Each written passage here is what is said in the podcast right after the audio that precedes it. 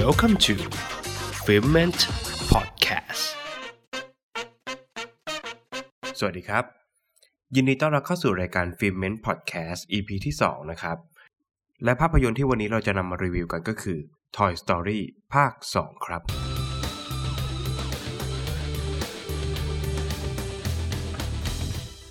Toy Story 2นะครับเข้าฉายในปี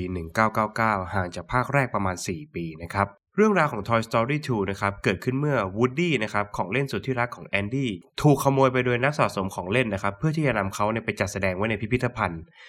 Buzz Lightyear และผองเพื่อนนะครับ จึงต้องออกไปผจญภัยอีกครั้งหนึ่งเพื่อออกไปช่วย Woody เพื่อนรักของเขาให้กลับมาสู่อ้อมกอดของแอนดี้อีกครั้งหนึ่ง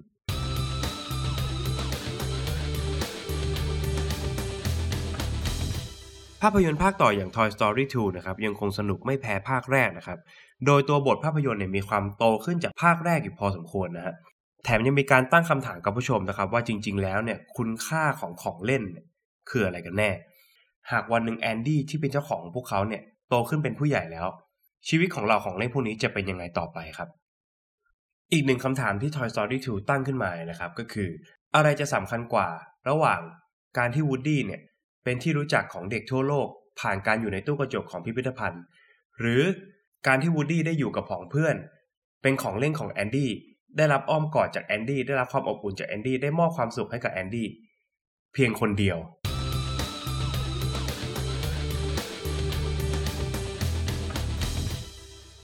อีกหนึ่งสิ่งที่น่าสนใจของ Toy Story 2 นะครับ ก็คือปูมหลังของเหล่าของเล่นที่ถูกเล่าออกมาในภาคนี้นะครับ ไม่ว่าจะเป็น Woody ที่มีแก๊ง Woody Roundup นะครับ ประกอบด้วยเจสซี่นะฮะ ม้าอย่าง Bullseye แล้วก็นักขุดทองนะฮะหรือว่า Buzz Lightyear นะครับผู้ชมก็จะได้รู้จักตัวร้ายในเส้นเรื่องของเขา ซึ่งก็คือ Zurg ผู้ที่ต้องการครอบครองจักรวาลแต่เพียงผู้เดียวนะครับ ซึ่งตรงนี้ก็เป็นกิมมิคเล็ก ๆ ในเรื่องนะครับที่ในอดีตเนี่ย Woody และแก๊ง Woody Roundup เนี่ยเคยดังเป็นพลุแตกเลยนะฮะแต่การมาของของเล่น Buzz Lightyearทำให้ Woody และแก๊ง Woody Roundup เนี่ยตกกระป๋องไป มันก็เหมือนกับ เป็นการตอบคำถามบางอย่างในภาคแรกนะครับ ที่ว่าทำไมแอนดี้ถึงได้รับ Buzz Lightyear เป็นของขวัญวันเกิด แต่สิ่งหนึ่งที่ทำให้ผู้ชมเนี่ยรู้สึกสนุกกับการรับชมภาพยนตร์เรื่อง Toy Story 2 เลยก็คือ ความเข้าใจผู้ชมของทีมผู้สร้างนะครับ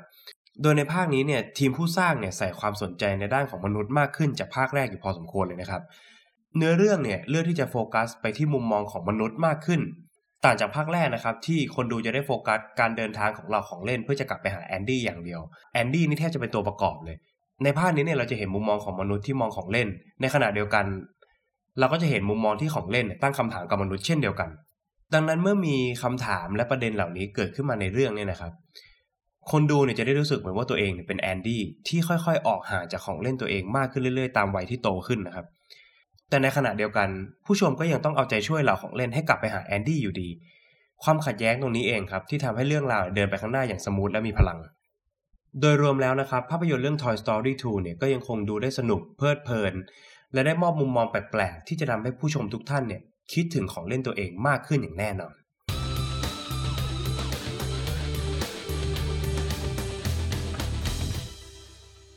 สำหรับประเด็นตกผลึกจากภาพยนตร์เรื่อง Toy Story 2 นะครับ จะเป็นเรื่องอื่นไปไม่ได้เลยนอกจากเรื่องนี้ครับ การรู้จักคุณค่าที่แท้จริงภายในตนเอง โดยประเด็นตกผลึกวันนี้นะครับ คงจะต้องขอโฟกัสไปที่ตัวละครอย่างวูดดี้เป็นหลักเลยนะครับ และมีความจำเป็นนะครับที่จะต้องเปิดเผยเนื้อหาบางส่วนของภาพยนตร์นะครับ หรือว่าสปอยนั่นเอง หากคุณผู้ฟังท่านไหนนะครับยังไม่ได้รับชมภาพยนตร์เรื่องนี้ขอแนะนำให้ผ่านช่วงนี้ไปก่อนนะครับ Spoiler Alert ความรู้สึกแรกนะครับของ Woody หลังจากถูกขโมยไปเนี่ยเขารู้สึกกลัวการพลัดพรากจากแอนดี้เป็นอย่างมากนะครับ กลัวการถูกทิ้งให้อยู่เพียงลำพัง กลัวการเสียเพื่อนฝูงนะครับ แต่เมื่อ Woody นะครับได้มาพบเจอเรื่องราวต่างๆนะครับ ไม่ว่าจะเป็นแก๊ง Woody Roundup ของสะสมชนิดต่างๆ ที่ทำมาจากโมเดลของเขา รายการทีวีที่สร้างมาเพื่อเขารวมถึงมูลค่าทางการตลาดที่เหล่านักสะสมของเล่นเนี่ยตามหาเขา เพื่อจะนำเขาไปจัดแสดงในพิพิธภัณฑ์ให้เด็กทั่วโลกได้รู้จักนะครับ จิตใจของวูดดี้จึงเริ่มค่อยเขวครับ บวกกับความที่เขาเป็นคนหัวอ่อนอยู่แล้วเนี่ย เขาจึงมองคุณค่าเหล่านี้สำคัญกว่าแอนดี้ แต่ด้วยสถานการณ์ต่างๆ ในเรื่องนะครับ โดยเฉพาะการเตือนสติของบัซ ไลท์เยียร์เนี่ยทำให้วูดดี้เนี่ยตาสว่าง และมองเห็นความจริงอย่างหนึ่งว่า สิ่งต่างๆที่เขาได้พบเจอนะครับ เป็นเพียงคุณค่าภายนอกทั้งนั้นเลยนะครับ คุณค่าที่แท้จริงที่อยู่ภายในของเขาเนี่ยคือความสุขที่เขาสามารถมอบให้กับแอนดี้ในวันนี้ครับ ความสุขที่เด็กทุกคนที่เห็นเขาผ่านตู้กระจกเนี่ยไม่สามารถได้รับได้เหมือนที่แอนดี้ได้รับ ของเล่นนะครับจำเป็นต้องถูกเล่น ด้วยเด็กที่มีความสุขในการเล่นเท่านั้นนะครับ ถึงจะเป็นคุณค่าที่แท้จริงของของเล่นนั่นเองนะฮะเมื่อวูดดี้ได้รู้ดังนี้แล้วเนี่ย แม้ว่าวันหนึ่งแอนดี้จะต้องเลิกเล่นกับเขาก็ตาม แต่เขายอมครับที่จะเลือกมองแอนดี้เติบโตไปจนวันสุดท้ายในการเป็นของเล่นของเขา นั่นคือคุณค่าที่แท้จริงที่อยู่ภายในจิตใจของวูดดี้นะครับ เขาสามารถหาคำตอบให้กับตัวเองได้ว่า เหตุผลของการมีอยู่ของเขาเนี่ยคืออะไร ด้วยเหตุผลนี้เองครับที่ทำให้การตัดสินใจกลับบ้านและทิ้งพิพิธภัณฑ์ของวูดดี้เนี่ยทำให้ผู้ชมทุกท่านต้องหลั่งน้ำตา